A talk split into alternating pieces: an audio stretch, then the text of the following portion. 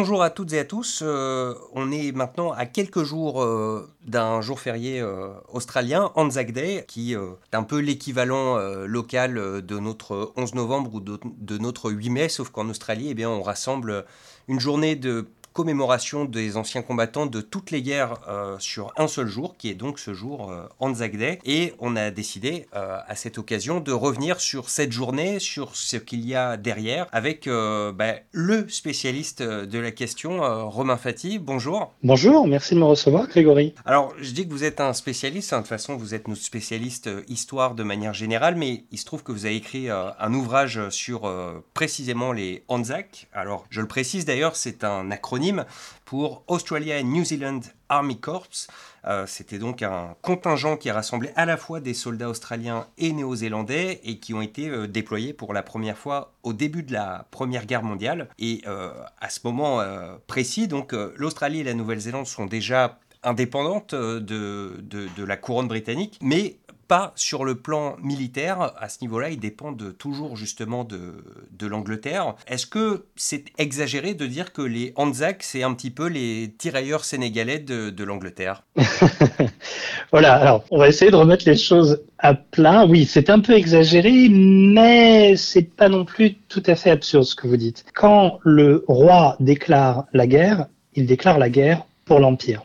Effectivement, l'Australie et la Nouvelle-Zélande sont des des dominions qui se sont euh, fédérés, ils ont tous les deux leur propre parlement, et donc ce sont des peuples qui ont euh, une certaine indépendance vis-à-vis de la couronne, puisqu'ils peuvent proposer euh, leurs lois pour eux-mêmes. Simplement, au niveau de la politique étrangère, les décisions qui sont prises à Londres sont souvent prises pour l'Empire, ou au moins en consultation avec ce dernier, et de toute façon, ce qui compte, c'est pas tellement le caractère euh, légal de qui prend la décision d'aller en guerre. Ce qui compte, c'est la réaction des Australiens. Et le Premier ministre de l'époque, euh, M. Fischer, dit en août 14, nous nous battrons jusqu'au dernier homme et jusqu'au dernier shilling. Parce que ce qu'il faut bien comprendre, c'est que quand on utilise le mot australien à l'époque, il n'a qu'une valeur géographique.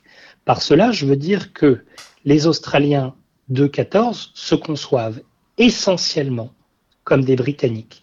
Et dans leur représentation mentale, ils sont même, entre guillemets, termes de l'époque, plus purs que les Britanniques, puisqu'ils ne tolèrent aucune autre forme d'immigration qu'une immigration blanche et euh, d'abord du Royaume-Uni. Donc pour les Australiens, quand la guerre est déclarée et quand la Grande-Bretagne dit nous allons rejoindre euh, la guerre pour les Alliés, il ne fait absolument aucun doute que les Australiens et les Néo-Zélandais vont se battre aux côtés de l'Empire, parce que les intérêts de la Grande-Bretagne sont les intérêts de l'Australie. Aujourd'hui, on vous explique, ah, les Australiens sont battus pour la liberté. Non, tout ça, c'est des grandes foutaises. Hein. Ils se battent pour l'Empire britannique, ils se battent pour le roi, et ils se battent pour les intérêts économiques de leur île. Si le commerce est coupé avec la Grande-Bretagne, l'Australie meurt, elle s'assèche. Donc, les Australiens se sont battus pour l'Empire, mais ils se sont d'abord et avant tout battus pour eux-mêmes. Et la différence vraiment avec les tirailleurs sénégalais et autres troupes coloniales françaises, euh, c'est que les troupes coloniales françaises n'avaient pas nécessairement beaucoup de choix et on leur a souvent fait miroiter euh, euh, des droits qui, tristement, ne leur ont pas toujours été accordés.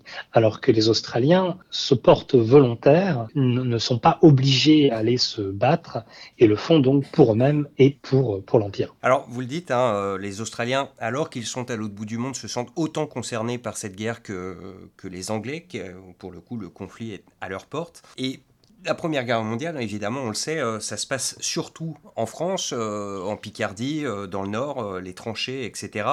Mais ces troupes de Lanzac, elles, elles se battent à l'autre bout de l'Europe, en Turquie et plus précisément à Gallipoli contre donc euh, ce qu'on appelait alors euh, les Ottomans qui eux étaient euh, dans le camp de l'Allemagne. Oui, alors pour un petit rappel de contexte rapide, la Première Guerre mondiale est essentiellement une guerre d'empire, hein, l'empire allemand, austro-hongrois, ottoman, russe, empire français, empire britannique, etc. Et ces empires ont des colonies ou des dominions, et quand ces empires sont en guerre les uns contre les autres, eh bien mécaniquement, leurs colonies et leurs dominions se retrouvent en guerre. C'est bien que deux pays en Afrique qui ont une frontière commune, mais euh, qui font partie d'un empire différent, se retrouvent en guerre. Et la guerre mondiale est réellement une guerre mondiale dans le sens où vous avez des fronts qui s'ouvrent euh, un peu partout. On pense au front ouest, mais il y a aussi le front est, il y a la guerre dans le Pacifique, il y a la guerre dans l'Empire ottoman, il y a la, guerre partout, hein, grosso modo. Et donc, effectivement, quand la, guerre est déclarée, ce qui se passe, c'est que les empires mobilisent leurs troupes et les envoient là où il y a des besoins. Donc la guerre commence sur le front ouest, hein, août 14, euh, on, voit ce qui se passe entre l'Allemagne, la France, enfin l'Allemagne qui, traverse, la, qui viole la neutralité de la Belgique. Et à partir de ce moment-là, les empires apportent leurs troupes euh, là où il y a des zones de combat. Et en 1915 se pose la question d'ouvrir un autre front, parce que à partir de, bon, au début 14, vous avez une guerre de mouvement, donc on pense encore qu'une victoire rapide peut être assurée, mais tout le monde déchante. Hein. Les Allemands pensaient être à Paris en 40 jours, les Français euh, à peu près pareil pour Berlin, euh, et ça ne marche pas. Donc, on arrive à une situation de tranchée, le front est bloqué, et pour débloquer ce front, l'armée britannique propose à l'armée française d'ouvrir un autre front dans les Dardanelles, ce que les Australiens appellent Gallipoli, de sorte à prendre les Ottomans de revers et de les désolidariser de, l'Empire austro-hongrois et allemand, et, il était pensé de gagner la guerre.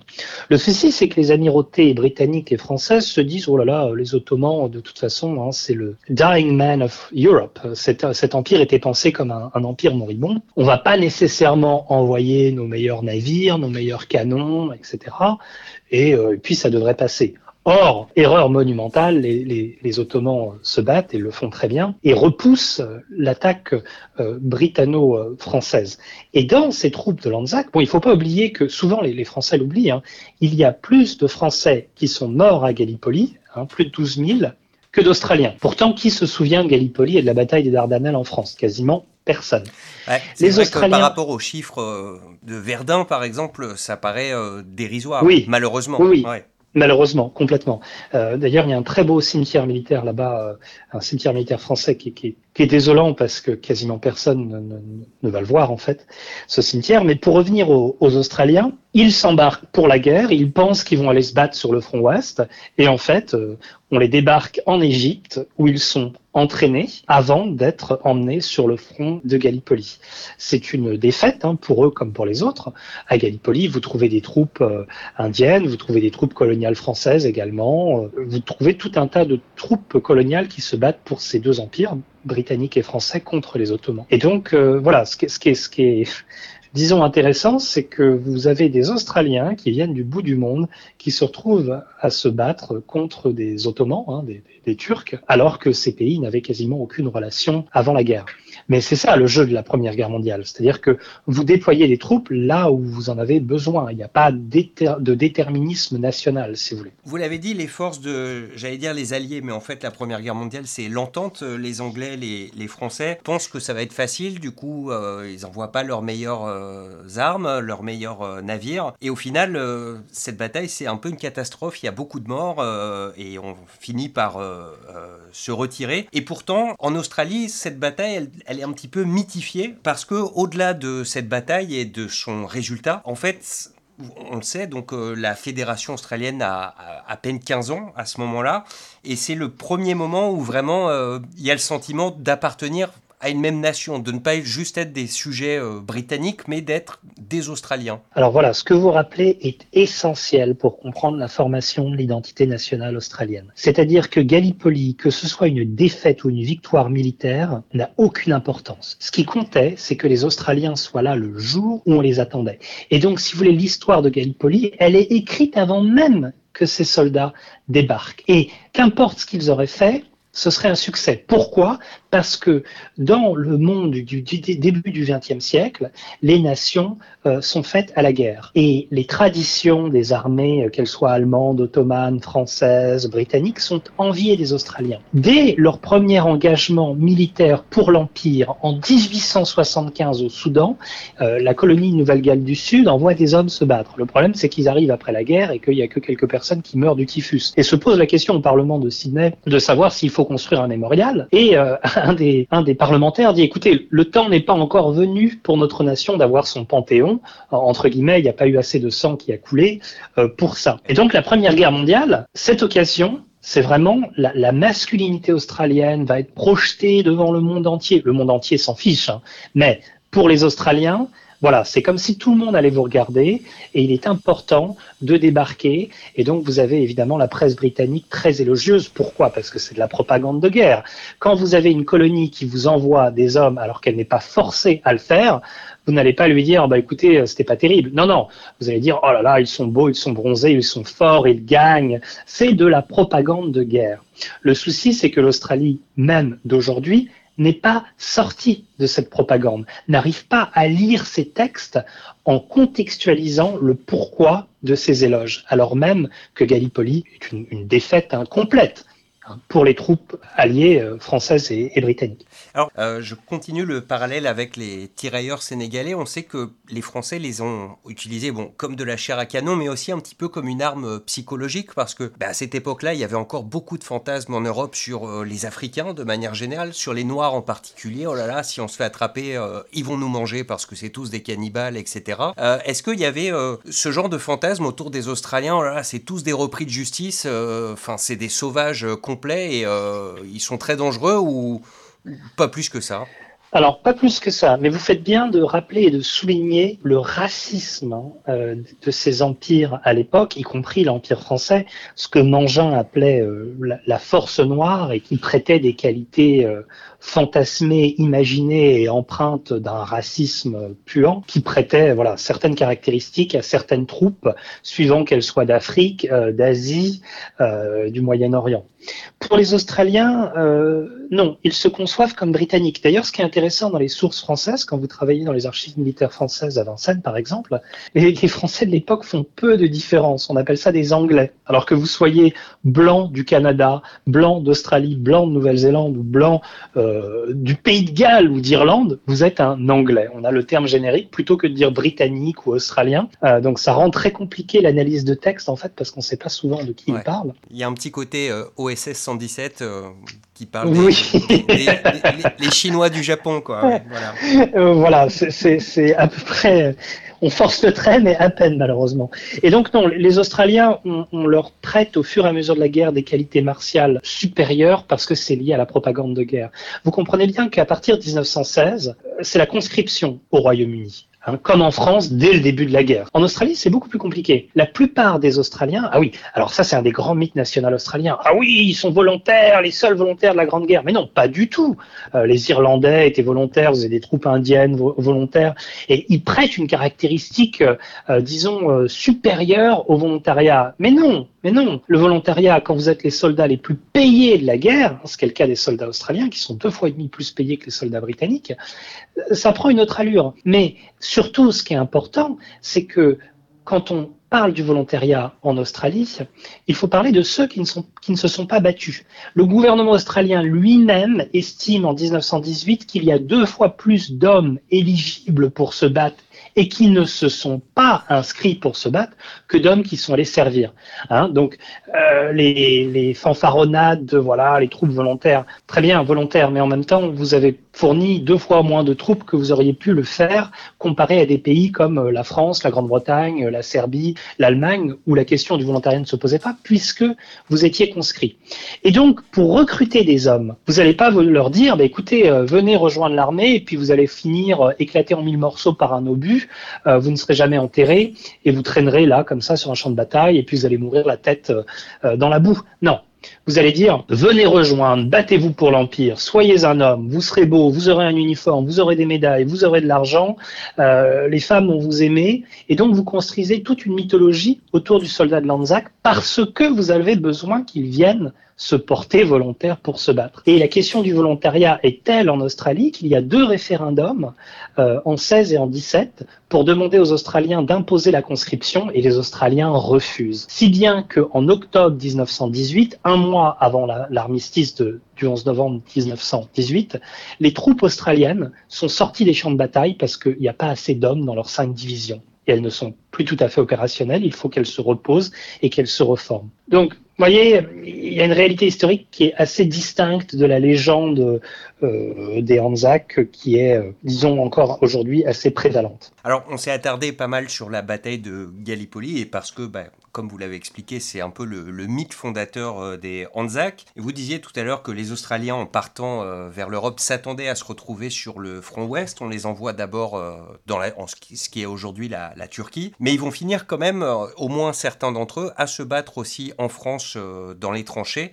Il y a même euh, un certain nombre de, cimetières et de mémoriaux euh, consacrés aux anciens combattants australiens euh, en Picardie, je pense notamment à Villers-Bretonneux. Oui, tout à fait. Alors, à partir de 16, les Australiens sont envoyés sur le front ouest, qui inclut les combats donc dans le nord de la France et, et surtout, enfin, également en Belgique. Hein, et ils y perdent sur le front ouest, donc Belgique plus France, 45 euh, 000 hommes, dont 11 000 qu'on ne retrouvera jamais et qui sont commémorés au cimetière militaire, au mémorial de, de Villers-Bretonneux. Et ce qu'il est important de souligner, moi je commence toujours mes enseignements de la Grande Guerre en Australie en demandant à mes étudiants, voilà, quelle est la proportion des soldats australiens dans la Grande Guerre? Alors, euh, certains vont dire 5%, 10%, 20%. Ils ont une idée assez euh, enflammée de leur contribution. 0,57%. Sur les 75 millions de personnes qui se battent pendant la Première Guerre mondiale, vous avez 416 000 Australiens dont 330 000 qui se battent à l'étranger, euh, vraiment physiquement. Donc la contribution australienne, elle est importante pour l'Australie, et c'est vrai que numériquement, elle l'était pour un pays de moins de 5 millions de personnes. Hein. La Grande Guerre a changé l'Australie, elle est très importante pour l'Australie. Oh, ça, on ne peut pas le nier. En revanche, la contribution australienne au résultat de la Première Guerre mondiale, bon, vous comprenez bien que quand vous êtes 0,57% des troupes, voilà, on peut se poser la question. Un dernier mot sur euh, ces Anzac. Euh, on sait qu'ils ont également été déployés durant la Seconde Guerre mondiale, cette fois plus proche de chez eux, plutôt euh, dans le cadre bah, des guerres qui ont eu lieu dans le Pacifique. Oui, tout à fait. Et d'ailleurs, ils, sont très déçus à l'époque parce qu'ils sont jaloux des Canadiens qui, eux encore, vont débarquer, euh, bah, cette fois-ci en Normandie, euh, et se battre pour libérer l'Europe. Hein. Il, y a cette espèce de fantasme de d'aider l'Europe parce que, bon, voilà, l'Europe s'est raffinée, cultivée, etc. Et non, la réalité, c'est que très peu de troupes australiennes se battront sur le front ouest pendant la Seconde Guerre mondiale, puisque au début, euh, elles sont déployées euh, euh, vers Tobruk, la Libye, donc tout ce bassin méditerranéen. Et surtout, après 42, elles sont rappelées dans le Pacifique puisque la déferlante japonaise fait que la menace arrive vraiment très proche des côtes australiennes. D'ailleurs, Darwin est, bombardé. Et en fait, les Australiens deviennent surtout une base arrière pour les Américains. Hein, entre 42 et 44-45, une personne sur huit ou une personne sur neuf en Australie est américaine. Vous avez plus d'un million de GI qui débarquent. Donc euh, les troupes australiennes deviennent des troupes de, soutien, en fait, euh, bon, très limitées parce qu'elles sont pas nombreuses, euh, des opérations américaines qui sont, elles, bien plus importantes dans le Pacifique. Très bien, ben, merci beaucoup Romain Fati. C'est la fin de cette première partie sur les Anzac. on voulait d'abord expliquer eh bien qui ils sont et à quel moment de l'histoire ils se sont illustrés. Dans la prochaine partie, on va euh, rentrer plus en détail sur le mythe euh, développé autour euh, de ces soldats qui perdurent encore aujourd'hui. Merci Romain Fati. Merci à vous.